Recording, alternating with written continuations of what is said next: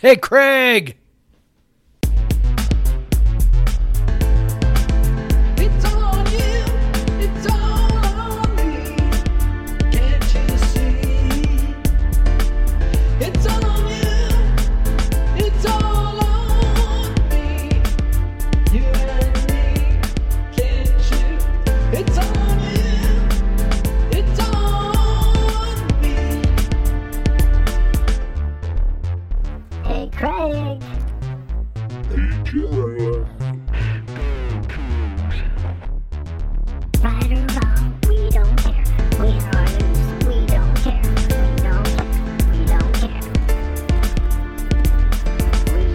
Hey, Jeff.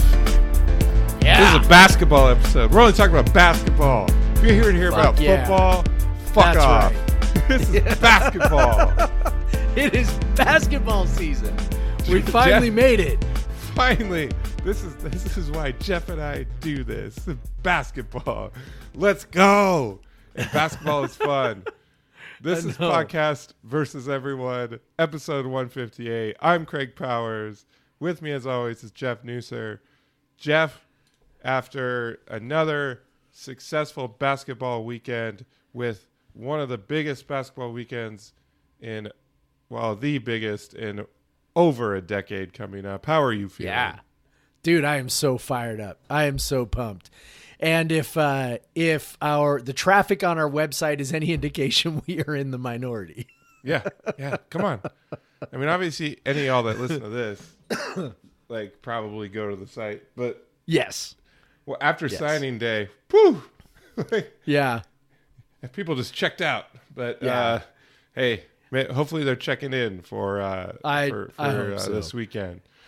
It is funny though. Like so, you know, you and I having, you know, written for the site for a for a very long time at this point. Uh, you know, we joke about, you know, football is what really what moves the needle, right? Like like people are mo- and this is not we're not throwing shade. Like so please don't you know misinterpret this we're not throwing shade it's just that football is what moves the needle people really really really really care about football um, they care about basketball in so much as the, the team is like you know really good which you know over the course of WSU's history has been very rarely so uh, so it's just not a real real big uh, you know basketball following even though this team is really good they also have some you know head scratching losses if you don't really know that much about the teams they were playing, you know. So you scratch your head and go, "Oh my God, how'd they lose to South Dakota State? Oh my God, how'd they lose to New Mexico State?" Well, those are two top 100 teams. They're pretty decent. Barely lost to them. Uh, oh my God, how'd they lose to Boise State? Well, Boise State right now is ranked 30th in in KenPom. That's a damn good team. So you know, it's like, you know, the casual fan goes, oh, well, those, the I mean, team must not be very good because they're losing to teams like that. And the reality is they actually are very good.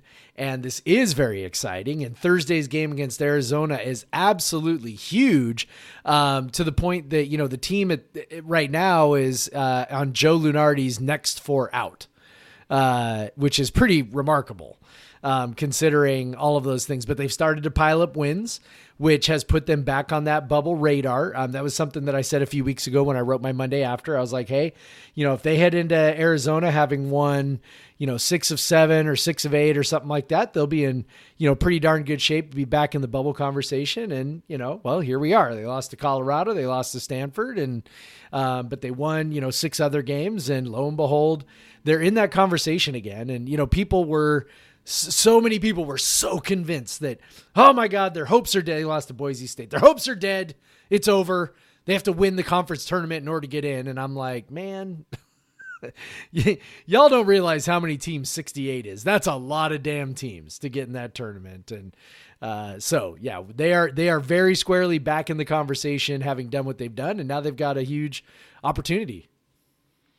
Yeah, and before we get to that opportunity, let's talk about how they got here uh, this weekend, sweeping the Bay Area for the first time since 1993. Woo, woo.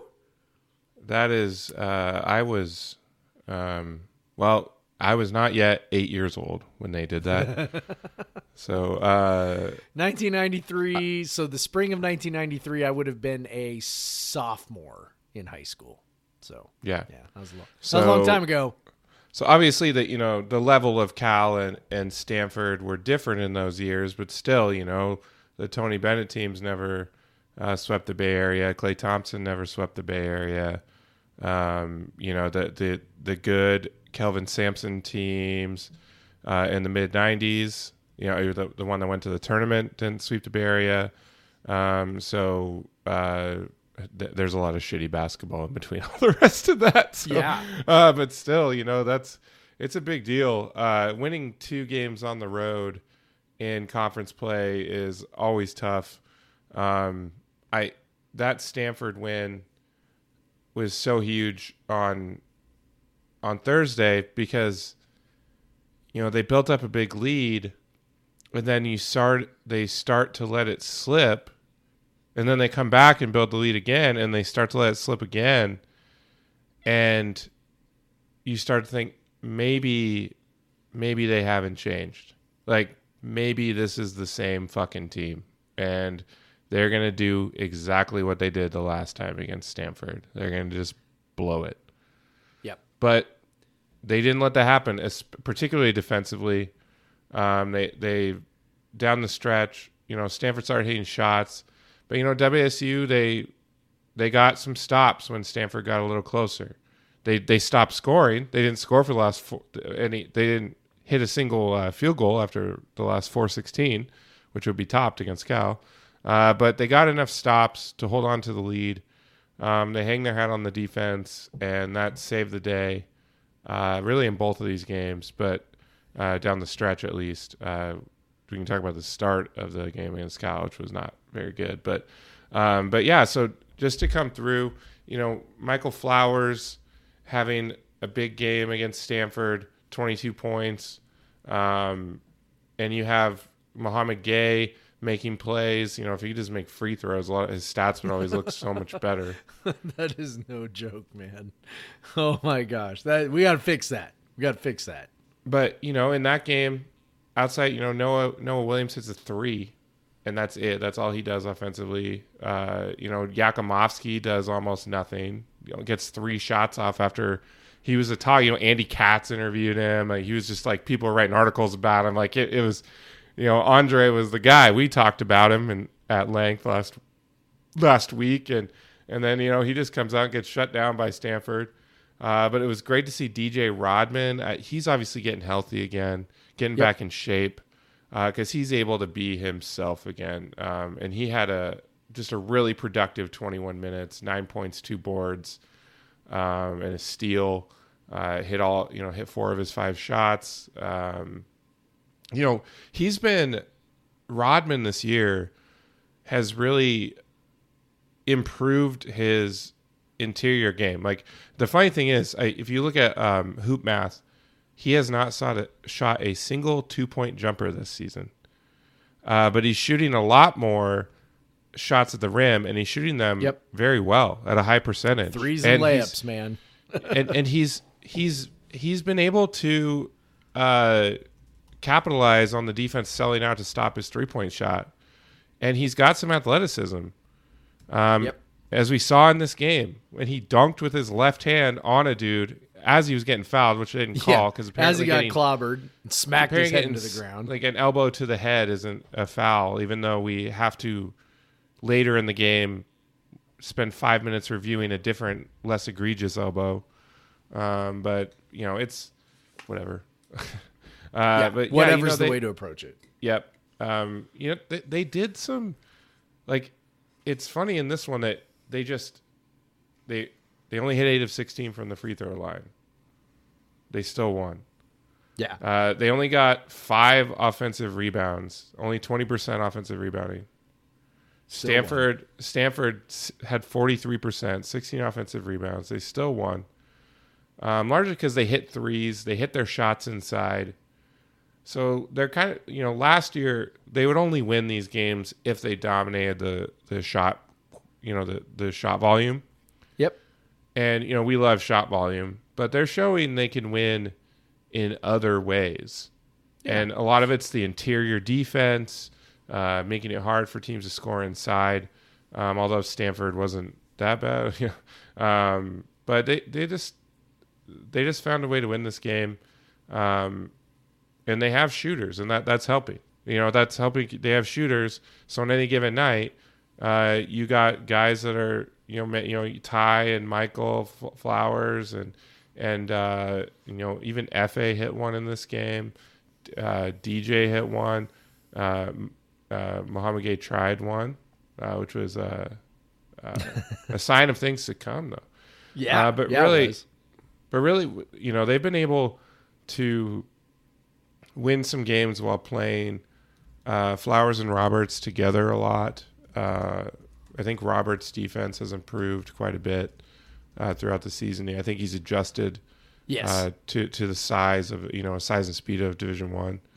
Um, so it's he's definitely uh, not quite the sort. Now we'll talk about Arizona in a bit with the size of their guards, but Stanford has some big guards too, and and he was fine against them. So Well, it seems like what they've on that defensive note, it seems like what they've really leaned into with the two shorter guards is just really being, uh, for lack of a better word, being a pest, um, and Yeah. just getting in, getting into people's space. You know, just it, rather than contesting shots in the traditional way, um, just sort of getting up into guys' bodies and making them a little uncomfortable. Um, I think their rotations are more on point. You know, length obviously allows you to recover right a little faster and a little more effectively. Um, but it seems like both Flowers and Roberts uh, know a lot better where they're going when they rotate, when they switch, when they scramble, things like that. Um, and so they are able to get close enough to sort of bother shots in a way that they weren't early in the year. So, yeah, it just seems like they kind of figured some things out about how, and and maybe to me that's sort of like the impressive thing about the defense this year is they're doing it in a bit different way. Um, obviously, the two point defense is still really strong, and that you know comes from having the big guys um, near the rim. But you know, I mean, some of the other stuff isn't isn't quite the same. And what they've done is they've figured out how to adjust to having um, different kind of personnel. You know, a lot less. You know, last year Isaac Bonton was our shortest perimeter player at six three, right? Um, so now we're we're running two guys out there who are both shorter than that. Um, one guy significantly shorter than that, and they've just they figured out how to do it, which I think you know is a, a real credit to the coaching staff that they have, you know, figured out. Okay, we got these two guys; they're not real long, but you know, here's how they can be effective defenders. Um, it, it's sort of an underrated thing, but I think a thing that the coaching staff deserves a ton of credit for. Well, and I think uh, one important point is when they they they had some elite looking defenses when they were out of conference in Kyle Smith's first two years. But you know that first year they were they were they improved a lot, but they were still only ninth. They still gave one point. You know they were over a point per possession in total in conference play. You know, and then last year they improved. They were still over one point per possession in conference play, but they were fourth defensively. So they they they improved a lot defensively in terms of their peers. But this year they are first in conference play. Now, some of that's a product of they have not played the best teams yet, but some but they've also played some really fucking good defense against Yep. the teams that they should be stopping, and and that's that's that's really uh, encouraging uh, because they're going to need that defense in the, in the next two weeks. uh, Yes, they are. but yeah, so you know they, they beat they beat Stanford. That was big, and then it was really avoiding a bad loss at Cal. Um, Cal's without you know was without their their best player Andre Kelly, so in that way the the result is a little disappointing. But at the same time, sometimes on that back end of the of the weekend on a road trip when you're going for the sweep, you just you're hoping to get it. And and Yeah. honestly, you know, WSU's still without some guys. Like they're not Yep. totally full either. Nope. Uh, but they they got it together in this one. And Obviously, again, they let Cal back into it late. Um, Cal had a chance to tie the game late. Uh, they had a three and they missed it. Um, WSU went, I think it was like the last seven thirty ish, without a field goal um, in this one. So that's a little 724. concerning. Seven The twenty four. last 724. No they field went goals. one of their last 11, O of their last eight over the last 724. That's bad. that's bad. You know, that's that's an issue, uh, especially because it's happening quite often. They're having these lulls. It's become a joke in our Slack where the highlight videos just kind of skip forward to the end all the time. like- it's like It's like, look, there's a lead with seven minutes to go, and then oh, sing the fight song. Yeah. Sing the fight song. yeah, it's uh I don't know, man. It, it- you know, ask UCLA how it goes trying to uh, get that sweep, right? They end up losing Yep. to Arizona State in triple overtime. Oregon damn near loses to Utah. Um, you know, and Utah is, uh, you know, probably every bit as bad as as Cal. I mean, it's, you know, it's just, man, it is hard to to win on the road in the conference. It just is, and it always has been, and it always will be. Um, so, you know, to get the win, I, I don't give a shit how ugly it is. Um, I don't give a shit if it should have been easier. Um, you know, for whatever reason, Cal is just a little bit of a weird, tricky matchup for us. Um, you know, I kind of thought at the beginning of the, you know, before the first matchup, I was kind of like, yeah, I could see how this would be tricky. You know, Cal's experience, da da. da you know, they, they grind it out, they slow you down, they really irritate you uh, by just essentially frustrating you with their pace, right? Um, you know, and that first one kind of proved to be that. I mean, we held them at arm's length most of the game, but we never really ran away with it the way, you know, it sort of feels like we should have. And then same thing with this one. Like, you know, you build a lead and then you, it kind of slips away and, um, you know, but that's why you build the lead, right? Is, you know, then you have that, you know, you have that wiggle room. You know, Cal's tough, man, and they're experienced and they play hard and they don't quit. And, you know, obviously that's a credit to them. Not that uh, I'm going to give too much credit for that because you're not supposed to quit, but, uh, you know, they just sometimes there's just a team just sort of plays you well. Um, and after those two games against Cal, it just sort of seems like, you know, that that's kind of their deal. I mean, Grant Anticevich has, um, you know, pretty big, it doesn't have a huge game overall, but has a pretty big, like, first, I don't know, 30 minutes or so, right? Hitting a bunch of threes and just sort of, you know, being the guy that we remember him being like two years ago. Yeah. Um, so, you know, just a lot of stuff going on, and you know, and that's okay. I mean, it's you know, a win is a win is a win is a win on the Especially road. on you the just road. take, Yep. yeah, you just take what you can get. You don't worry too much about it. Um, even though you know four points doesn't look great, who cares at this point? As we know, thinking about the bubble and the committee, KenPom only I- had them only had them winning by five, and so net Yeah. probably only estimated around that too. Yep. So you saw very little. Ch- it's not like, uh, you know, we ended up going down in the net or KenPom because of it. We didn't. We we pretty much stayed the same because of it. So, yeah, no big deal. Totally take it. Uh, it was not a work of art, but who cares? They're not all going to be works of art, and that is okay. Yeah, and some, you know, one thing that was positive, obviously Flowers coming in, shooting well from the outside, had a rough inside the arc game, but Yeah. uh, shooting well from the outside, clutch free throws, um, and you know another 21 point game, so he has 43 points on the trip. Yeah. Um, Efe double it- double.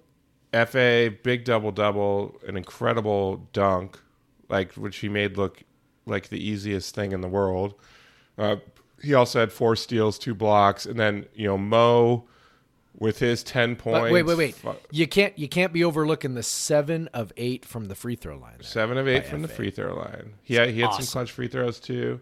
Yep. Um, and then you know Mo, uh, you know he had ten points and five, three blocks, two steals. It was so, ju- and then he hit two threes. yep. Where'd that come from? I- uh, Cal's got to be frustrated with that. Uh, you know, it's he. It, it was nice to see Efe and Gueye. Like I don't know how many times at WSU ever do you just see our front line is so much more athletic Yeah.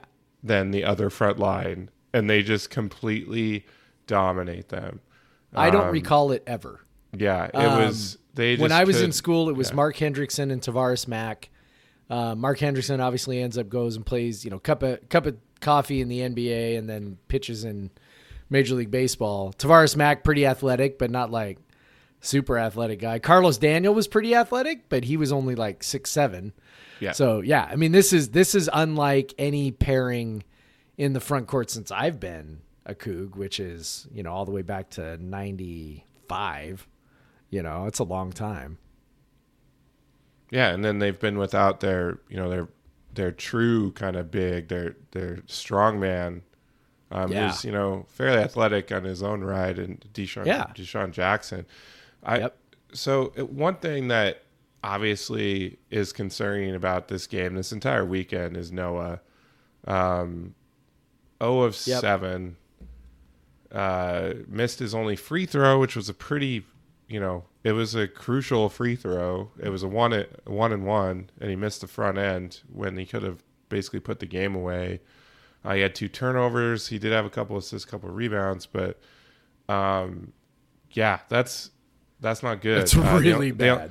The, only saving grace, and and uh, Mark Sandra wrote about it today in CougCenter. You know, uh, Noah basically these two wins were uh, WSU's first two wins of the year when Noah had an offensive rating of less than 85.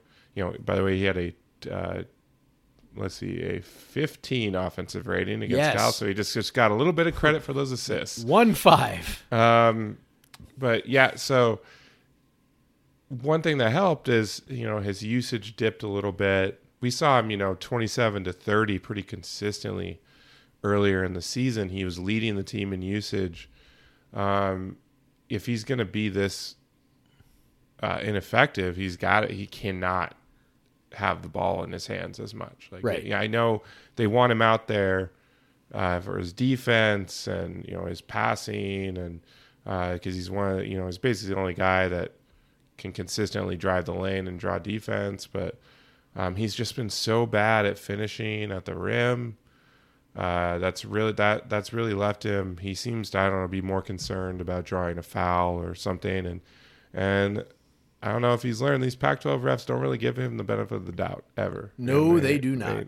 um, so uh, eh, he's he's not gonna get those calls, but um, yeah, WSU like in this stretch of games, he's gonna need to get his act together. Uh, he's gonna have to hit some shots. He's gonna have to play better offensively because they just can't have this black hole Yeah. uh, at, at the three or the two, whatever he's playing at the time, um, offensively when they're playing these teams coming up. I do think it helps a ton. Um, so so you mentioned that you know these uh, these two games were the the first two games they won where he was you know quite bad offensively.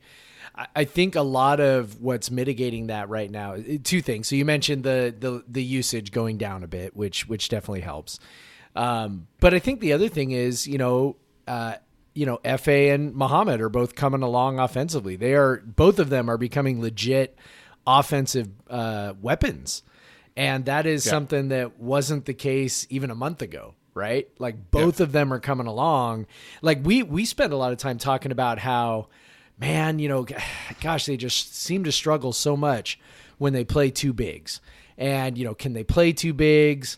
You know, should they maybe be playing one big and you know four it's not really four smalls, but your your second big is a guy like Jakimovski, right? Who's you know six eight and you know two hundred thirty pounds, but he's not big, right? You know, so you're like, well, you know, and so we we did a lot of hand wringing over that. Man, like the last three weeks or so has shown that to be very stupid, or at the very least shown it to be no longer totally relevant because those two guys have become absolute monsters and not just defensively but offensively like they are both um, contributing a ton offensively. And so that mitigates a lot of um, a lot of what's going on if noah struggles. Obviously um, you know if noah can produce then that has the potential to really supercharge the offense which is a lot of kind of what you know mark was getting at with his post. You know if you if he you know suddenly comes around to being you know just average um, you know all of a sudden the offense really really starts humming. The question is you know is it is it fixable? Is it turnaroundable which is not really a term, but I just made it up. So now we're going to count it. I'm an English teacher. You can trust me. Um, eh, eh, you know, so much of last year seemed to be predicated on the fact that he could hit a three. And I'm to to my eye, and again, this is like a super easy thing for a fan to say and whatever. So you know, for whatever it's worth, to my eye, his mechanics look really messed up. Um, you know, his shot has never been a textbook jumper. Um, and you know, last year it seemed like okay, you know, it's he kind of figured something out with his jumper.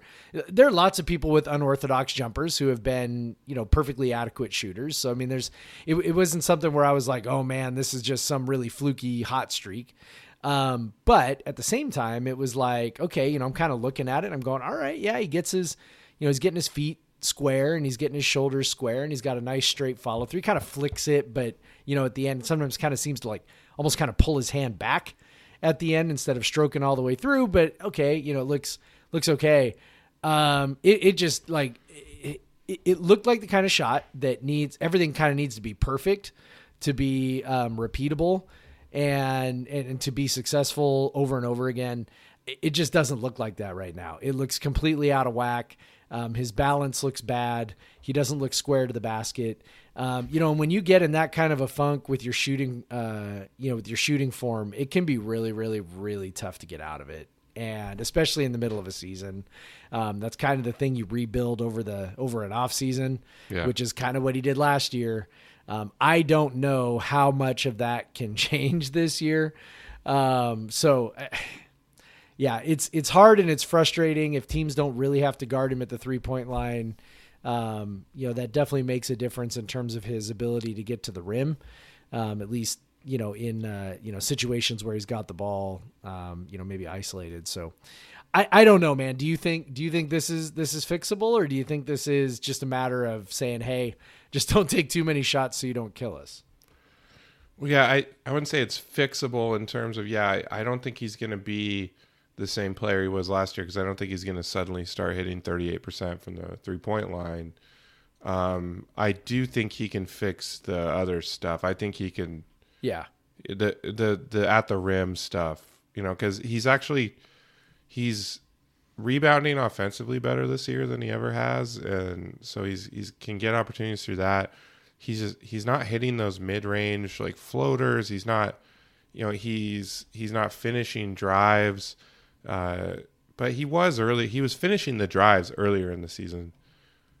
Yep, Uh, so he, it's there. You know he's just in a funk. And if he can just exact like if he's just a little below average WSU is way better. And then now he, they've they've seemed to have you know moved to Flowers mostly as the as the go-to type guy um but you see Noah will still kind of take over at times um, if he's going to do that, he's got to be able to hit shots. And, um, you know, no, he's competitive. I, I'm sure he's been working his butt off to try to fix this. Uh, but it's just, it's quite a stark contrast to what he did against Stanford and Cal a season ago.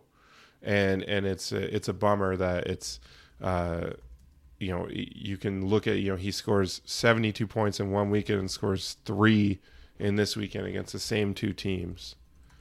Um, and, and that's, that's wild. Uh, so yeah, they're going to need more from him, uh, offensively, but they don't need him to be a superstar offensively. They just need him to be someone that needs to be guarded, you know, and someone that puts pressure on the defense because he he has the capability to run the pick and roll better than uh, anyone, even when he's not shooting the three.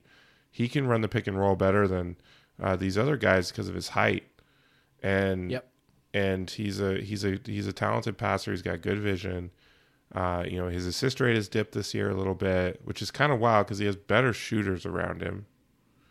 Um, so that that's that's concerning. So it's he he's just in a funk, and but he's so competitive, and they have they have some big games coming up, and I hope that can just kind of fuel him because he's such he's he's a guy that really runs on emotion, and these are going to be some emotional games. So hopefully he can he can meet that, you know. But at the same time, I hope he doesn't feel like he needs to take over because he just isn't that player that he was last year because he's not hitting those outside shots. So he doesn't.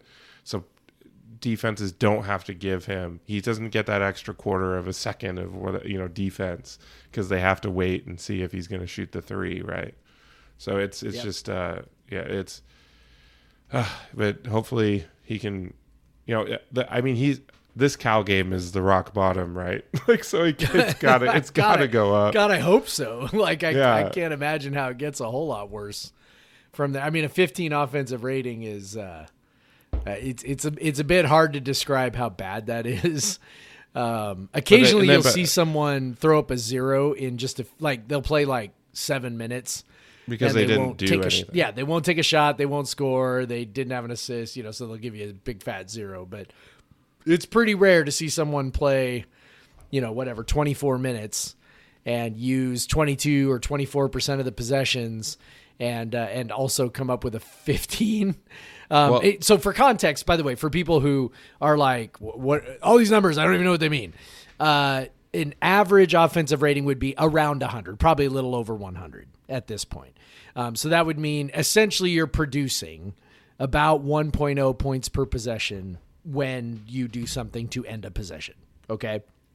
So 15 is like eight, essentially 85% worse than average like 85% below average? Like I, I you know there's not really a good way to characterize it. It's just it is really really really bad. So uh yeah it's uh, this has got to be rock bottom. Um I- you know i hope he can kind of get it i hope he can get it sorted out man. He's too valuable. Maybe we need to play washington. I don't know man. Maybe that was our problem. We didn't play washington back in december and so uh he wasn't really uh, prepared to to soar for the rest of the season. I'm, I'm honestly not sure. So I don't know. I mean, Well, we know he's got it in him, but I don't know. the the rough thing in, in against Cal too is is one you had Jakimovski who took two shots, so you're not getting much from him. He did hit a Yeah. three, but And he's he had a- dealing. we we he had- learned he's dealing with an injury. yeah, it, which makes sense, right? And then, uh, but then Bamba, uh, he's really kind of dropped significantly in the rotation.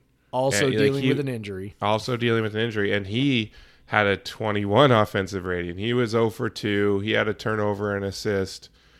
Uh, so it's you know he just, he just didn't do as much bad stuff to the offense as Noah did because he didn't take as many shots. He wasn't having the ball as much. But that's 12 minutes of nothing on offense, and then 24 minutes of nothing on offense from Noah. So that you. I mean, the fact that they won this game with those two things is pretty impressive. When you have two, you know, basically 36 of your 200 minutes are completely non-factors offensively. Um, that's the you know to still win is good, uh, but Yep. again, like you know, it's crazy. Think back, Bamba, the rise he had earlier in the season, and uh, where he was just one of our, my arguably our best player for a few games, and um, but yeah, you know, it's a bummer these guys are injured. Maybe Noah's battling injury too, but uh, we know he's just had he might just have some conditioning issues still because he missed so much time. He had COVID, he had the flu. Um, it's you know who knows how much time he's missed uh, practicing. So it you know they've they've had contact tracing. So how, who who knows how much time he missed because of that.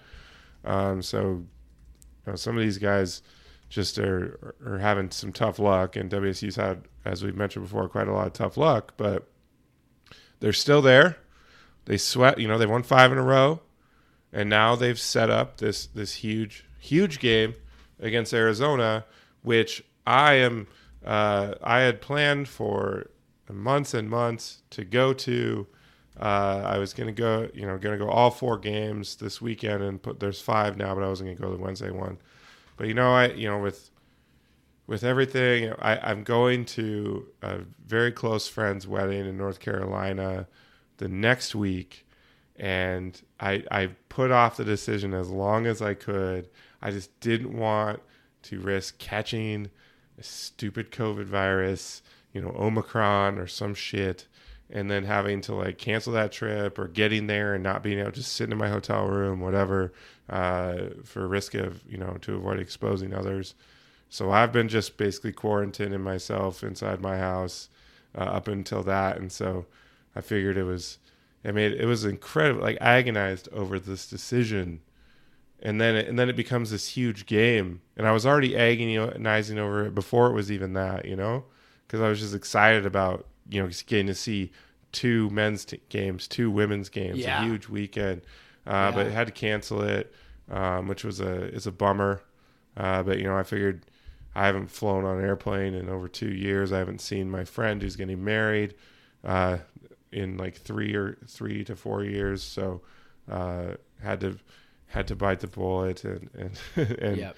do that. You know, Totally couldn't take that chance. yeah, I didn't want to take that chance, but I hope other people are able to find their way. I and- hope and other go- people take that chance. Uh, well, hope other people don't have like, you know, friends' weddings that you don't want to ruin on Right, the other right. end on the other Yeah. end of the games. Uh, but because it'd be really cool to see uh, Beasley alive again. Mostly, you know, it's really the students if they show up. That's Yes. what creates the atmosphere, the Yes. noise, everything. Um, especially on the weekday games where you're less likely to have, um, you know, A lot of people driving like- down. like, yeah. Uh, so yeah, although I did see, you know, it's, it's pretty tough to get a, a flight to Pullman. I just checked as curiosity, it's pretty tough to get a flight to Pullman for this Thursday. So uh, hopefully there's a lot of people on a plane heading to Pullman on Thursday to, to watch that game. Um, but yeah, uh, this is as big as a game has been. You know, I I think probably the the famous broken headlight game in uh, Yep. Klay's uh, final season, uh, which had similar stakes. You know, if they, you know, U, U, UCLA was not nearly as good as this Arizona team, but they were still, you know, WSU was kind of in the in the realm where if they got like one more win, one more significant win, they might have been in, and UCLA might have provided that. Um, so that was, you know, that that's It's, some big. it is stakes. not a stretch to think that they one more win would have done the trick. Yep, yep. Uh, so they they uh, but obviously Klay didn't play in that game. Casto almost didn't, and then did. Um, so that you know that was probably the last really big game that had uh, consequences like that. But again, this that wasn't even against like a top ten team.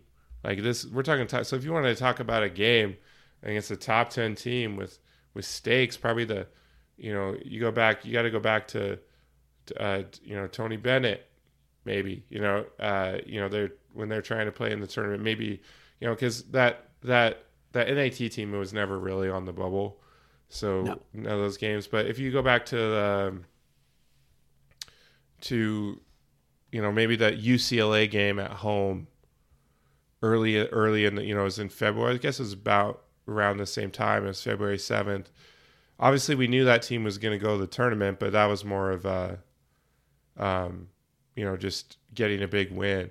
So that that was probably the last one that would have had this same sort of excitement. Although that year there was a lot of packed crowds and stuff quite often. Yeah. Um, but it, yeah, it's so uh, there there just hasn't been a game like this. You're talking over 10 years, maybe 15 years Yeah. uh, since there's been a game like this with these sort of stakes, and that that just shows how long it's been since there and was, this good of an opponent too. I mean, that's that's the other Yeah. thing. I mean, Arizona yeah. is really fucking good, and Arizona is going to be a one seed. Like this is a really, really, really good team. Maybe Now, not if we beat of beat 'em. Well, maybe not. This kind of team used to come to Pullman fairly regularly when the Pac-12 was pretty strong. Uh, it's been a few years since the Pac-12 has had a team like this. Um, this is a big deal, man. This is such, you know, this is such, such, such, such a big deal. Um, and Arizona's rolling. You know, they they you know beat UCLA, they beat USC last weekend. Um, they had to come back to beat Arizona State uh, last ultimately night. So won recording this, easily. did, did- yeah, but they had to come back. They they were behind early. They had to kind of come back a little bit. Arizona gonna- State, who uh, shoots twenty nine percent from three, I believe, hit like uh, six of their first seven threes in that game. Yeah, I think we should do that. I think we should yeah, I think we should do all of our threes. Um, that's how we're going to win the game. But in all seriousness, um, you know, look, Arizona's just really good, and um, this is as good of a team as is going to visit Pullman. Uh, you know, it definitely this and- season. And, So- and frankly, this is a huge game for Arizona too. You're talking about them Yeah. being a number one seed. The Yeah. knock on them is they don't have the wins to be a Right. number one seed. You know, they Right. they beat Illinois, uh, you know, but that, that on the road, and that's their best road win. Um, outside of that, you know, they have basically the same road wins that WSU has, and and so you know that Wyoming win is coming through for them at this point. But you know, Wyoming's improved quite a bit. But this is a chance for them to prove, and and they don't have many. They have us. They have Oregon, and those are their last two quad one games of the year uh, on on the schedule. So this is a huge game for them. This is the biggest game left, you know, the, the best team left on their schedule. Yep. And so this is their basically this and this is their Oregon they have at home. So that's not actually not going to be a quad one game. So unless Oregon just starts pasting people. yeah, Um, I mean, you got to get. I think it's top thirty, right? Top 30, and You Oregon's gotta play a Top thirty team at home to get a quad one, which is a totally different conversation. Yeah, but Oregon yes. is 40, 49 right now. So they, I mean, they could get to there by the time they play them, but I hope they don't because WSU plays Oregon in that time. That's pretty Um, tough. But but uh, but yeah. So this is a big game for Arizona. They if they want to Yep. be a, a one seed, this is one they need to tick. Uh, But I'll- are they going to take it as seriously as they should? I think so. UCLA, they play UCLA, they play USC, they play their rival, right? So that's three massive games in a row. And then two days later, they're in Pullman. Now, what I'm hoping is that they're tired. Yeah. Are they going to buy that Washington State is actually as tough as Washington State is? I guess we're going to learn a little bit about Tommy Lloyd here and his ability to coach and motivate his team because I look at that and go, yeah, okay, this, this is a pretty prime letdown spot, man. Uh, So- you know, just factoring in that they're tired too. So WSU, KenPom gives them a uh, thirty percent win probability in this game. So that is crazy uh, against the number three team in KenPom. That Yeah. shows you how much this team. So uh, in the Kyle Smith era, they have won some games where they've been thirty percent or less, including Oregon last year to start the game, UCLA last year. Uh, let's see the where were they at to start the Stanford game? Um, no, Stanford they were actually you know closer to fifty, uh, but yeah, UCLA and Oregon last year they were sub thirty percent. You know, Oregon ten percent. KenPom they won that game. Uh, UCLA they were well they were right they were thirty five percent, but Kyle Smith has won games like this where they've been this big of an underdog, and truthfully, it's not that big of an underdog. If you're talking No. about something happening 30 times out of 100, that's Yeah. not insane. That's like, not if that it happens. Or That's not, not, that's crazy. not that crazy. Yep. Um, yeah. So, but they've they've won these. You know, Washington his first year, 12 percent, uh, 12.7 percent to start the game. Um, what else we got? That Oregon win at home that year. So they've they've won some big games against teams that they weren't supposed to beat, and they had a you know a, a low percentage. And, and frankly, like again, this is not that low of a probability. This team, this WSU team, is pretty damn good, and that's what makes this again exciting because it's not just like when USC came to town, number one football in like 2005, and and we're like, oh, maybe we could beat them. It's Haley or whatever. Maybe it's 2004. Yeah, it's 2004. Um, maybe we can beat them. It's Haley, and then they just come out and paste us because we weren't really good. WSU is good. They had they they're playing their best basketball right now. Like if you look at Bart Torvik tracks their game scores, most of their most of their best game scores have come, eh, you know, against like competition have come in the last six or seven games, and so that's it. They're playing really well, which we hoped they would do this. They would get better throughout the season. There, there's a lot of new guys. There's a lot of young guys. They're coming together. They're kind of figuring out their identity, uh, like who who does what. You know, who's expected to do what. You know, obviously we've got some injuries. Some guys aren't playing well. We've already talked about that. But despite that, this team is getting better, and they're playing really well right now. Uh, 31st in KenPom, um, or 30th in KenPom right now, as we as we're talking. Um, you said Boise State was earlier. Obviously, someone, uh, you know, the you know they came. I think uh, San Francisco had a big loss, which is very good for the bubble. Sorry for Yep. Kyle Smith's buddies, but they dropped ton, and so Boise State and WSU moved up. Um, oh, USC with their uh, narrow win over Pacific in a game I have no idea why they were playing. Yeah, they Um, rescheduled it from. Uh, it was a COVID postponement, so they went ahead and played it. I do not know why, Yeah. uh, but they did. So and then U- USC narrowly won, and that so USC is probably not even that game against USC um, at home that WSU lost is there's very strong possibility it's not going to be even a quad one game anymore on the on the on the ledger. Um, which would have if they would have won that game would have been very frustrating if USC. Yeah, it's pretty uh, close. It's yeah. pretty close. Yeah. Well, the iron the irony is, had they won it, USC is probably not in the top thirty, and then it's not a quad one Well, anyway. USC was 27 before tonight, so they probably they're definitely dropping on a top, top Probably dropping. with a, with a Yep. four point win over a, a home against I think a t- uh, Pacific is like 250 ish somewhere. yeah, yeah, yeah. some something real bad. So that just shows the kind of volatility of these things a little bit, and that's that shows that WSU can improve as they've done. They've they've really jumped Yep. like 25 spots in in the net and KenPom um, because they're playing better. Uh, you know, and and that's that's why it's exciting. So let's look. How does WSU win this game? You said it earlier, Jeff. They need to hit threes. Like they definitely need to hit threes Yes. in this game. All of them, preferably. Arizona has an insanely good interior defense. Christian Koloko to Tubelis is just They are big. so tall and so long. Like we love our big men. It's like if our big men were like 30 pounds heavier. 30 pounds heavier and projected to be lottery picks. Like, like that's that's what we're facing, man. Like Koloko is a human eraser. And they bring Uh, they to- bring Ballo off the bench, Yeah, who's seven would be foot starting- 260. he'd be starting for anybody else in the conference, including us. You know, he's he is a monster. Uh, Tubelis is uh, I don't even know if I'm pronouncing that right, but you know he's uh, you know he's athletic and big and strong and physical. Um, there's a reason why these guys are five star prospects, right? Like like they bring something to the table that you know maybe the you know four star prospects uh, don't you know things like ready made strength and um, you know just uh, you know it, uh, you know sort of insane athleticism insane you know Efe is a great athlete we know that. Uh, Gueye is a great athlete we know that.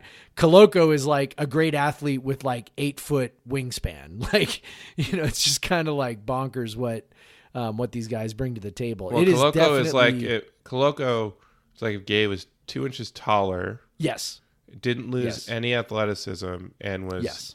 20 pounds heavier, right and it was all So, muscle, just pure yeah, muscle. they they are so tough uh, on the interior. I, I do think a big factor is uh, Dishon Jackson. Um, you know, and I don't expect that he, if he plays. So Smith, I guess, said he was 50-50. Uh, I, I don't expect that he'll be great. He's but just got to absorb know, some fouls, man.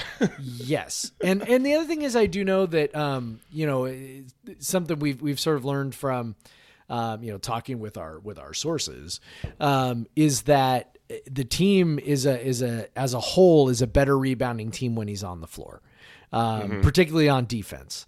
You know, so he he doesn't just eat up space. Um, you know, he's he's a wide body you know, who can box guys out, make uh, make it tough for other teams to offensive rebound. As we know, that's been that's been a bit of an issue, right? Like when a team is real good at offensive rebounding, like Stanford, uh, you know, they were able to get in there and, and get a whole bunch of those. Um, you know, I, I haven't Well, looked yeah, at Arizona's profile, but with with their front line, I assume they get a lot of offensive rebounds. Yep, so. they are eighth nationally in offensive Yep. rebounding percentage. Yep. So having Jackson in there to box out and be big, um, you know, would be would be really, I think, a big development. Um, you know, and then offensive rebounding wise, we know that we like to offensive rebound. You know, Dishon again um, doesn't pull down a ton of offensive And rebounds. he Arizona is his, not Arizona is not a good defensive. They're about where we Yeah. are defensive rebounding. great. So uh, probably some of it is uh, trying to block shots, which they do a lot. Which is the same issue that we have. Same issue we have. Um, you know, Dishon is just real good at even just offensively. He doesn't grab a lot of offensive rebounds, but he gets his hands on a lot of balls and keeps balls alive. Except this year he has been eleven Um, percent offensive Well, there rebounding you go. percentage. Um, maybe that's a little bit of a his- function of the. he gets his hands on a lot of what, competition, but a, a lot of balls. Craig is what I said. He gets his Oh, yeah. hands on a lot of balls, um, and I regret nothing. So yeah, getting him back would would I think be um, you know really really helpful. Um, you know other stuff. I'm, I- you know I'm just I'm not really Yeah, sure. I, I think I think foul trouble. Dishon. Yeah, I think foul trouble's the other big thing. Yeah. You know, so if, if Dishon plays, that's great. If he doesn't, you know, can I I guarantee part of the scout if you're Tommy Lloyd is, you know, be super aggressive. You know, they've got more bigs than we do, and they can just sort of be mega aggressive and you know deal with it if, um, you know, if they get some fouls called and we get some fouls called, that's a that's a net benefit to them. So. Um, I think that's sort of the other major factor because I really do think it's going to come down to the front court. You know, I watched Arizona play UCLA twice. Um, the first game, Arizona did not take advantage of their size advantage against UCLA and lost. They shot a crap ton of threes and didn't make very many of them. Uh, the second time around, they remembered that they have a massive front line that's way more talented than than UCLA's, and consequently, they end up winning the game. So, you know, uh, hopefully, maybe being at home, we benefit from uh, from a little bit, uh, you know, friendly whistle. I hope, um, Yeah. and that things are maybe a little bit difficult on Arizona in that way. Yeah, um, it's I, the the size across the board worries me. The the the smallest guy that they're going to play in the rotation is Kerr Kriisa, and he's six Yes. three, and he's good. Yes. He's a, a high four star recruit. He is a freshman, so uh, the one. So when I was looking, and then they play, play Pel, Pel Larsson, another freshman, uh, and then you know they'll play Dalen Terry. He's six seven, so he'll play, he'll slot in at the three, and then they'll push Benedict Mathurin to the two, and Benedict Mathurin is a very athletic six foot six guy. so they like they're Yep. huge. They're big. They're just big, big, big across the board. Now, what I am looking for, the way WSU can hopefully crack some, you know, outside of hitting, they got to hit like forty plus percent from three in this game. Yeah. like I like, I I don't want to be absolute, but I'm sure the coaches are thinking that too. Like Yeah. we're gonna knock down our threes because Arizona is gonna be tough to score on, and with our playmakers are going to be out. You know, the the defender across from them is going to have several inches on them typically. Um, you know, our Ty, you know, our Noah, Ty, and and uh, Flowers. We're gonna have to hit some deep threes, uh, and it would hopefully Ty's quickness is you know he can find he's he seems to be getting better and better about uh, you know using his ability to Yep. get by guys and then find. He's just not going to find as much room in that mid range with not. all that length. That's going to be that's going to be the tough part. Well, and what? So if there's anything when I look at the profile, their offensive profile uh, that is exploitable, is they do have these two freshman guards that they play a bunch, Kriisa and Larsson, Yep. and they both have pretty high turnover rates. They're both at 22%. So this is not a team that turns the ball over a ton overall. You know, they're kind of middle of the pack in that. Uh, but but those guys do, and we're very good at forcing turnovers from the opposing team's guards. And so I'm I'm hoping that uh, we can get some easy buckets, get some stops just from forcing turnovers because this game on both ends is going to be a rebounding nightmare. I, I, I think we're gonna we're gonna get offensive boards like crazy. They're gonna get offensive boards like crazy. It's gonna be frustrating on both sides. So we gotta get we gotta prevent shots. Like we just gotta prevent that shot from going up as much as we can. And so winning the turnover battle here, hopefully putting some pressure. You know, our hopefully our savvy uh, older guards can put some pressure on their younger guards. Hopefully, maybe we get some get get some hype students and and you know rattle them a bit because they really you know they they they just played a couple big games, but they played those in front of their own fans. Yeah. So uh, we'll see what they can do. Um, they're they're all good. There's no bad players on this team. Like No. There there's we were talking about the holes on our squad. We don't have honestly there there's far, fewer and fewer on any since any team we've had, but they don't have a hole. Like there there's not a hole in this team. Um, when I you know I always look and try to find uh, the the the weaknesses. They it's for them it's it's the guards turning the ball over. It's their their defensive rebounding. They uh, but that's pretty much it. and they don't. They do allow. So they don't allow too many uh, threes, um, but they allow them at a decent percentage. You know, thirty-two percent, which is below. It's above average, but it's not like they're shutting down three-point shooters. Um, so that WSU can find looks out there, and they're gonna have to hit them.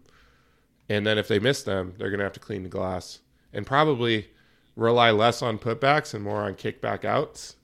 So I know some of y'all are gonna be frustrated if we put up like three threes in an offensive possession. But Yes. that might be our best way to points. Because when you have it probably is. when you have multiple seven footers right in front of your face who got 20 pounds on your seven footers like it's it's Yeah. uh it's it's tough uh yeah so it this is tough you know um they're gonna have to uh defensively force arizona into some tougher shots you know mid-range they're gonna have to play the pick and roll really well. Tubelis is a master in the pick and roll. Like he wastes no movement. Like Nope. He's really, really good. he's so good in the pick and roll. Great he knows, hands. Yep, he catches every catches every pass. Very good touch.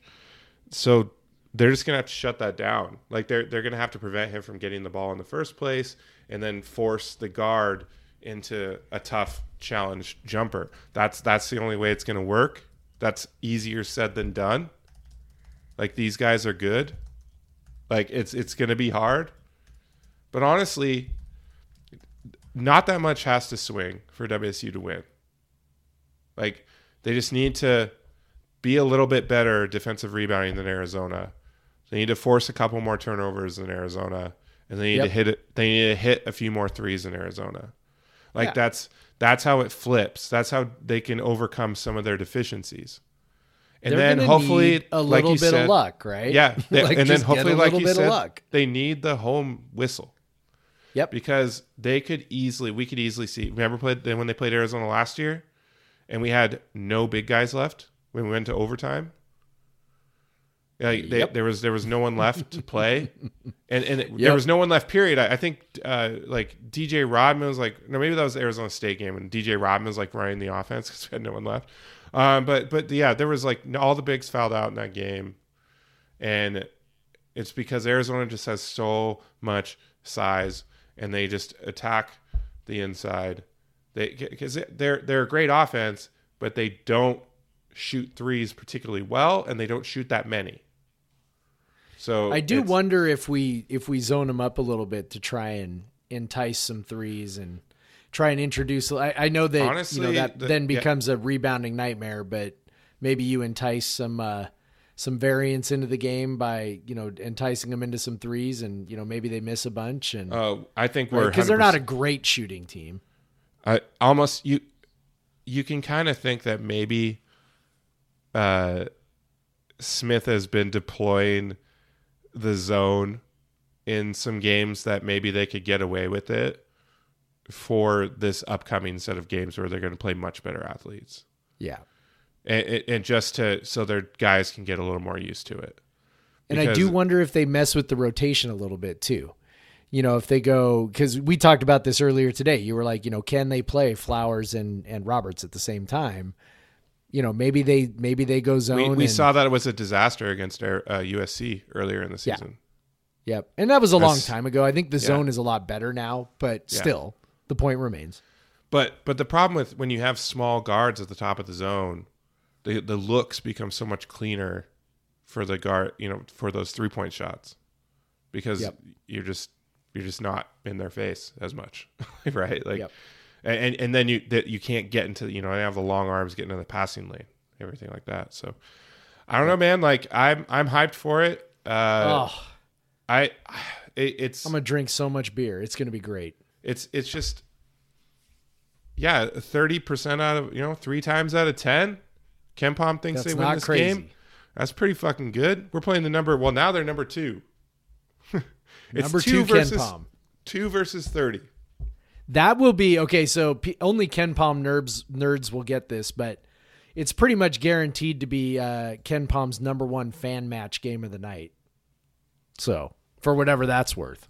Oh look, it's number two right now. Oh! number, number five It's very close. Yeah, uh, so number five Purdue at 49 Michigan No. is is a 73.4 thrill score. And I call WSU is a 72. These games are tipping at the exact same time too. Sorry, college basketball fans. I'll bet the Um, thrill score is simply that uh, the Purdue is only favored by is favored by slightly less. I think. Well, I think it's Michigan. probably there's also a pace the- element to it. Yeah, well. I think yeah, I think it's a pace. Purdue is you know uh, not a good defensive team, but they're a great. Off, Yes. They're like the best offensive team. I think that's weighted as well. So I think it tilts towards offense. yeah, because they're so the score for WSU is 74-68 predicted. Arizona and Purdue is 79-74. Yeah, so I bet that's it. yeah, I bet those few extra points. But yeah, you. I mean, you were almost right, man. I was Like, close. you almost. That's some it. bullshit. I'm gonna send an email to Ken. Be Yeah. like, "What the fuck? Why does your machine hate us? What are you doing?" Bart Torvik has us rated 17. Why do you hate us? So by the way, um, that that Bart Torvik, uh, uh, which I if you read my if you read my um, post on the very you know the net and and what it means and all that, uh, I, what I've kind of figured out, what I think how Bart system likes us so much, is that he's added um, this uh, component to his ratings called he calls it it's he says it's a small but significant change addition to the ratings. It's a metric called game script plus minus which is derived from play-by-play data and measures a team's average lead slash deficit during a game. So and then he gets rid of it when it's uh, the game is no longer in question. So um which i'm assuming when it hits like a uh 100% or 99% something like that you know. Um so he says this adds a measure of game control and potential. Oh no, so that's that's for that. But but anyway, so he's got a longer explanation, but uh, you guys can go read that if you want. But so basically, WSU is getting credit in Bart's system because they've had big, they've led even on the games they've lost. They've either been close or leading most of the game. Like And they've even had big leads for long big stretches. leads for most of the game, and so that's that's where they're getting, um, that's where they're getting that that bump. I think that uh, because I think that makes a lot of sense. yeah, because yeah, seventeen. I, I want to believe that, and he's got Arizona. yeah. he's got Arizona at five. So Bart, Bart gives us. 45% chance to win. He's got Arizona by one, 72 71 as the average score. Basically a coin flip, man. Yeah, Bart's got this thing as a coin flip. So fuck yeah, Bart. I Yeah, hope. we love Well, Bart. I don't We've hope you're right because you still have us losing slightly. But I hope you're you're more right than KenPom Yes. is, Yeah. and, and Net is. You know. So yeah. So and if we want to talk about also, uh, we haven't even mentioned wins above bubble yet. yeah. This is a big wins above bubble game. You can- get Yes, it is. three almost three quarters of a win above bubble Yes. um, from this game alone. Uh, So, yeah, I mean, if you want to get even more hyped, Bart thinks this thing's a coin flip. Um, so refs help us out, hit those threes, turn those ball, turn that ball over. Young Arizona guards, Tubelis, just I don't know, like trip a couple times. Um, Koloko, uh, please Dishon play so someone can box him out. Um, I you know just 15 minutes from Dishon would be huge. Um, hopefully he can see. I've had an injury before. Yeah. One thing I do am concerned about uh, when I had a I got hit in the eye with a baseball when I was in high school. I had to like sit almost completely still. Like I could barely. I wasn't supposed to do any sudden movements for an entire and week. that pressure, that pressure is so bad. Yeah. So I wonder if you know he kind of got behind on his conditioning a little bit too. Uh, I would assume so. Yeah. I would assume so. I, I guess it kind of depends on what the injury is. Yeah. You know, like it's it's one thing to get hit in the face with a baseball or punched in the eye or whatever. It's maybe a different thing if he got scratched. Yeah. Um, you know, so hopefully maybe I, I mean I don't know which is worse long term, but um, hopefully it's something that allowed him to keep you know working out and, and staying in shape. Uh, and I don't know, man, just get him some sunglasses, goggles, or something, and you know let him go out there and just kind of hack some people and you know, just Dude, hell yeah, Horace Grant eat up, style. eat up some minutes, man. Eat up Horace some minutes. Grant, Bill Cartwright. that's exactly what I'm talking about. That's exactly what I'm talking about. So, if yeah, you can hit a couple need- we 15 that. We footers like Horace Grant, that'd be great too. yeah, Um, yeah, bring that. yeah. Wow, we are an hour in. We haven't even talked. Yes, so we are. Then we have so after that, Arizona State. Uh, that's a trap game. Yeah, Uh, hundred percent. Uh, Arizona State has shown that they uh, can be pesky recently. Yes. Um, obviously, they it was a bit of a fluky win over them the first time. I gotta say, a little bit. Yep. Um, you don't win many Probably games when don't expect that again. When you're at like 0.74 points per possession that WSU was at and win by 22. You don't you don't see that again. I, I expect this to still be a defensive game. It's two teams that are definitely much better defensively than they are offensively. Arizona State pretty solid defensive team, as are most fucking Pac-12 teams. This is a defensive conference this year, and it's like it just there's a lot of teams that are real bad offensively and good defensively. Um, Yep. uh, so, but they, you know, they've the last few games they uh, what they beat UCLA. Uh, they, you know, they they challenged Arizona for a half. Um, they uh, took USC uh, down to the wire. Um, so I don't expect WSU to run away with this game. I expect them to win, but there could be some letdown uh, because of the how massive the Thursday game is. Uh, so there's some worry there. And if you lose that Thursday game, you better fucking win this game. like, Yeah.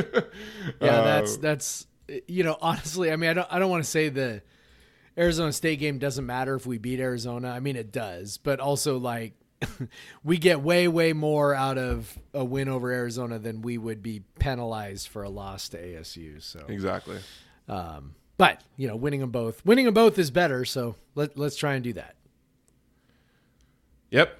So yeah, let's and then there's three huge games which we'll talk about next week, which we'll have to record. Or actually, maybe we should talk about the Oregon game because we're probably not going to record No. before that. Good God, it's one oh we're at one oh five, man. Okay, we'll uh we might have to either not preview that game or we will record earlier. Maybe we'll record on Sunday. I think. I think Well, that's if probably if more likely. WSU beats Arizona on Thursday, we might record a podcast on Thursday night. Let's be honest. we, we might. That is true. Um uh so yeah uh let's take a break then we'll talk about women's hoops All right.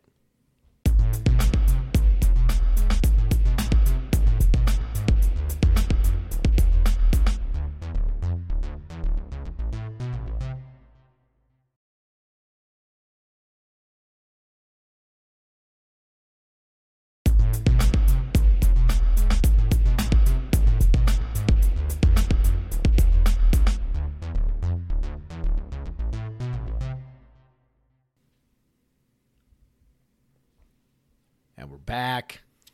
all right jeff before we talk about the wsu women's hoops team who had a, a, a very nice split this weekend uh kept the kept on track um why don't you tell me what you're drinking uh you might have just switched to another beer because i heard a crack I I did. You know, we we're on to the second one now.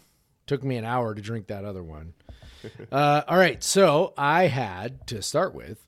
Um, I had the seventh anniversary Hoppy Pilsner from Holy Mountain, uh, which is an absolutely positively delicious uh, Pilsner. I do love me some Hoppy Pilsners.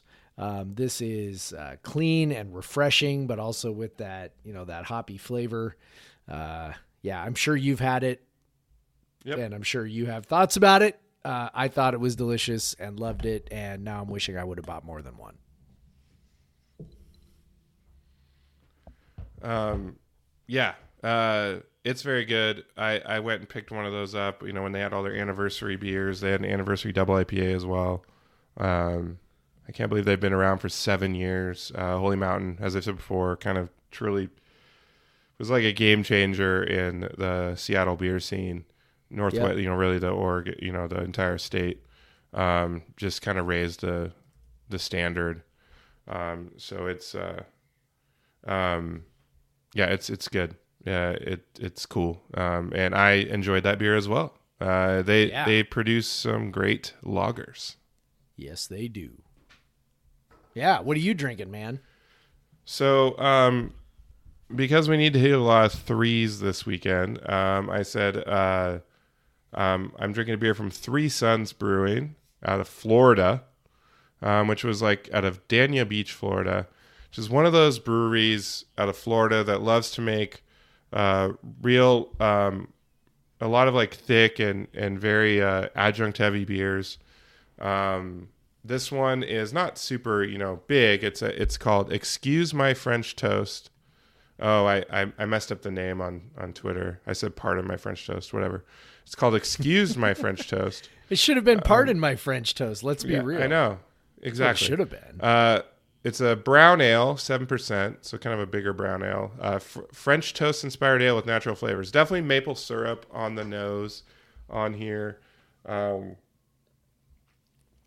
maple syrup in the, you know, a little bit of maple. Um, not overwhelming like uh, with like double stack from Great Notion or anything like that, but real solid drinker. The maple goes well. It's a kind of a darker brown ale. Um, ma- maple goes well with it. I think I, I'm not sure what else they put in there. Um, I wouldn't say it tastes like French toast. Uh, it doesn't really. I, I don't. There's maybe a little bit hint of like cinnamon in there, but um, it's tasty and it's easy to drink. And um, I've had some big beers recently, so I, I dialed it back just a notch, but still had some absurdity to it. So Three Sons. par- Excuse my French toast. Fuck. Um, so they uh, um, hit some threes this weekend, Cougs. Uh, we would love some threes. Um, so uh, let's talk about uh, women's hoops. So they, um, they, according to ESPN, are on the right side of the bubble right now. Uh, they're in the in in the uh, last four in, uh, so a few slots ahead of where the the the men's are. Um, but they went out. They had a big weekend. To well, what I uh, was told, um, actually by WSU, is reminded, I guess, is that the uh, women uh, selection committee does not use the quadrant system. Um, Which is probably smart because Yeah, probably better. Kind of kind of silly. I think any system that has like such demarcations is kind of stupid. Like, oh, 70 completely you, oh, you beat arbitrary, you beat number 76. That doesn't matter. Oh, you beat number 75. Ooh, hello. Ooh, yeah. let's, Um, let's which bring is I always hated that with RPI too, where they're like top 50 wins. It's like okay, so top 52 wins aren't good. I don't know. I know. Um, well, and then the and then the fact that the demarcations are also so arbitrary, right? Like, so you look at the quad one wins. It's okay. Teams that you play at home that are ranked one through thirty, teams that you play uh, at neutral sites that are one through fifty, and then teams that you play on the road that are one through seventy-five. And it's like, okay, you clearly just made those numbers up. Like, there's no. if they did. Because they, they're pretty similar to what KenPom does for A and B games. Is he? Yeah. I don't remember where his His where his, his is uh, not his is not a number. His is an efficiency margin. So sometimes it'll stretch out farther to like like Stanford on the road. Ninety is a is a B game, but Yeah, But I, I- don't know, man. I mean, it seems I like the, the idea that playing the number thirty team at home is the equivalent of beating the number seventy five team on the road. It, it seems to me a little absurd. Yeah. But- well, I mean, if you're looking at the predictive values, so uh, WSU is playing the number 32 team on the road, and they're predicted to lose by three points. And then they play the number 51 team at home, and they're predicted to win by five points. They're probably I, I'm they're probably just finding trying to find where that like because it's typically a six point difference. Like so, look at Oregon. The home game against Oregon, they're predicted to win by five. The road game predicted to lose by one. So it's usually like about a six point difference. So three points for you, three points less for them if you're at home. Um, so I'm I'm guessing they were trying to hit that kind of predicted margin, like wherever the six point the six point lands. But you're also saying that the number 31 team beating Right. the number 31 team on the road is the same as beating the number 75 team on the road, which is, I think, the stupidest thing about these demarcations. But, anyways, we're talking about the women's team where they don't use these. No. But these were two. They they went on the road to play two top forty net teams. The women's selection committee does use net. Um, top forty net teams uh, came out and beat, got a huge win um, over Colorado on Friday. Charlize finally, finally was able to knock down shots as we kind of expect her to do. She's really struggled with her shot this year, but she came out and dropped thirty. Um, huge game. Uh, four of ten from three, uh, nine of eighteen overall, eight of ten from the line, um, thirty points, huge. And then you had Yo uh, Johanna uh, Teder get fourteen points on uh, on four of ten shooting, four of eight from three. So they, you know, their top two scorers really carried the day, um, and they just played what they've done all season, played great defense, and then um, squeezed out a win. And so it's just, I mean, the biggest thing for me is it was, it was fun to see Charlize carry them to a win again, like she did multiple times last year in a big game.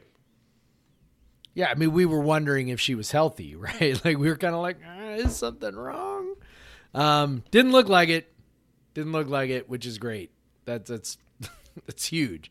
It's fantastic news. And one of the things we know about this team is that they're not quite as uh, you know as reliant on Charlize as they were a year ago, which is great. Um, but also, okay, you know, give me the Charlize from last year plus the improvements that other people have made, and you know now you're really cooking. So uh, it's very exciting to see you know Charlize break out a little bit. Um, you know she's played a ton of basketball over the last year, uh, both with us and with uh, you know with the national team in New Zealand, and so I mean she's got a lot of minutes on her legs right now, and I wonder if maybe you know she was a little tired. Um, you know if she's if she is coming around on this, that is that is that is absolutely huge and absolutely massive, especially since you know as you said they're already on the right side of the bubble. They don't need to make any kind of dramatic push, you know, maybe in the same way the men do, which is uh, which is great. Yeah, and and so they already have you know adding Colorado, um, they have that win on the road. They have Gonzaga on the road, uh, USC on the road. All you know impress you know wins that'll ultimately I think be impressive um, to the to the committee. Um, and so, but they have, uh, and then uh, and they came at then uh, you know two days later play you know not even two days later um, play, have to you know travel Utah. This mountain trip is always going to be hard. You're playing both games at elevation. Um, Utah is actually good this year. They're very good. Um, they were top 20 in net before. I think they dipped a little bit, but um, Utah is just a you know from watching that game, just they have a lot of shooters. Very good offensive team. Uh, Bella got into foul trouble early. She's a very important defensive player for the Cougs. Um, so she ended up only playing 22 minutes total. Um, so they and they they definitely had to they went deeper into the bench in this game than they normally do, and that yeah, but you still had uh, Yo playing 40 and and Charlize playing 38. But you know Ula was actually in foul trouble in this game too. Um, and ended up fouling out. So she only played 29 after playing 40 minutes against Colorado. So, you know, foul trouble has definitely hurt them. And then you get to the fourth quarter and they start the fourth down 19. But they made a hell of a run at it. Um, they uh, got it down to five with about two minutes left and then just couldn't finish the deal. They got it down to, you know, six or like seven, but it should have been five, by the way, because uh, Krystal Leger-Walker definitely hit a three. She had her foot on the men's line, not the women's line. Um, Yeah. and I they, so they messed that up. They it's funny thing is they reviewed the play right after for a really long time uh, a tip out of bounds um, that went for WSU, and they didn't bother to also review the three. So that if WSU would have came out and like got a quick three right after that, that would have been quite a big deal. Um, but they they uh, ultimately didn't matter, except in net, every point matters.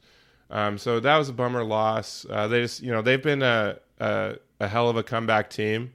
You know they came back from I think nine down against Colorado, uh, but the 19 point fourth quarter deficit maybe was finally uh, the the the comeback with that was too much. so so yeah, they're in a good place now though, getting the split, and now they have three games this week. Oregon and and the the the toughest one being Oregon on Wednesday. Oregon is uh, I believe tenth in net, 9th or tenth. Um, so that's a chance for another, or they're 13th right now. So that's a chance for another uh, big resume win. And then playing UCLA and USC, UCLA in particular, U- UCLA is another bubble team. Beating them would be huge. And then USC, potentially another bubble team too, beating them uh, would be Yep. a big deal. So uh, three big games for them again this weekend. If you're in town to watch the men, you can watch the women's games too. Like just go to the women's games too. Yeah. Pack it out. Like, Easy peasy. And this is uh, this is the kickoff of an actual five game homestand. So this is this is their Huge, chance. huge you know, yeah, huge homestand, chance to make a bunch of hay. Um, you know, you got to win those games at home. So, yeah, big, big, big deal. Big deal. Yeah, and uh, you know, hopefully that Colorado game was a sign of things to come from Charlize. Because if Charlize can get back to the Charlize that we know, they are tough. They are tough to. They can beat Yes. almost anyone besides Stanford. Um, but like uh, almost anyone. Yeah. Uh, so Stanford's it's kind of a different deal. Because Charlize really is just that special player that can carry you to wins. And I think, you know, Oregon is a chance for her to do that again. If they can get Oregon, they're going to be pretty solidly in with a bunch of uh, games. And then, then the next week they have a chance with Arizona as well. And, and, then Arizona State, another bubble team. So this is like you're playing nothing but bubble teams or big games down the stretch. You know, Oregon, I think, you know, because they so they, they're high in net, but they don't have the wins quite as much. Um, so they're probably not as quite as solidly in. So knocking off some of these teams that might be compared to you are huge. Is is is going to be huge. So hopefully we can see. You know, by the time you're listening to this, they're probably already playing. They play Oregon at noon on uh, on Wednesday. So thanks for that. Yeah. Um, Thanks, Pac 12. then we have to take a long lunch for that one. So yeah, I mean, when we only have two sports to talk about, I guess that's fine. You know. Um, yeah. Uh, I, you know, hopefully we have a big, fucking weekend in Pullman. You know, three women's games, two men's games. Wednesday and Thursday being the really really big games, and then on the weekend just games that you'd love to see them take care of business um, at home for both teams. It could just be super fun. Again, I'm super bummed that I won't be there. Um, super jealous of all y'all that will be there. Ha- um, be loud, you know, and and support the team. Um, I, I do think you know at least on the Friday uh, game we'll see some nice attendance for the women because of the you know maybe the people that came for the Thursday Saturday men's game. So hopefully that can put them over the top against UCLA, who they really pushed um, for you know three quarters of the game, and then UCLA hit a bunch of threes in the fourth quarter at Pauley, and then came away uh, with the win. So um, winning that game would be huge. Winning Oregon would be huge. Um, then sweeping USC would be huge too. So um, yeah, I'd just love to have a, just a a great weekend of basketball in Pullman uh, with our two teams that are both fighting for NCAA tournament berths. Um, probably in if you if you combine like if you're talking about both teams at the same time, one of the biggest basketball weekends ever in Pullman. Yeah. So so hopefully for sure. we can we can have some fun and uh, win Yeah. some games and uh, be merry. Yes. All right, so um, if you uh, if you like us so much, you might as well subscribe, and you might as well rate us five stars, and leave us a comment about why you like us. Um, so give us that five star rating. We love that five star rating. We love those subscribers. Uh, that makes us look good. That pushes us up the you know the ratings, the subscribers. That pushes us up the list. If someone's searching for a sports podcast, they're searching for a Coug podcast, uh, that puts us towards the top of the list. So that helps us out. Um, if you want to uh, follow us on Twitter, I'm at the Craig Powers. Jeff is at Pod versus Everyone. Um, I am at Craig W Powers on Instagram. Um, I was hoping to have filled it with a bunch of pictures in Pullman this weekend, but I won't. But you know, we got my bachelor party coming up uh, in Pullman in just a three sh- in just a few short weeks. Uh, We got big plans. big plans for that. Um, so uh, that's going to be fun. Uh, so you'll definitely want to follow me on Instagram for that debauchery. Um, and then, uh, yeah, if you have an email questions, uh, we definitely got some uh, email questions. Uh, but you know, I got to go help my fiance with the baby, so we're not going to co- take those tonight. um, uh, you know, life comes at you fast when you uh, add that second. Yeah, that's how. Um, uh, so yeah, but Jeff, with all my fucking heart, I will say not just go Cougs this time, but go fucking Cougs. Go fucking Cougs, Craig. Black Lives Matter. Black Lives Matter. Get vaccinated. Got to if you want to watch that game.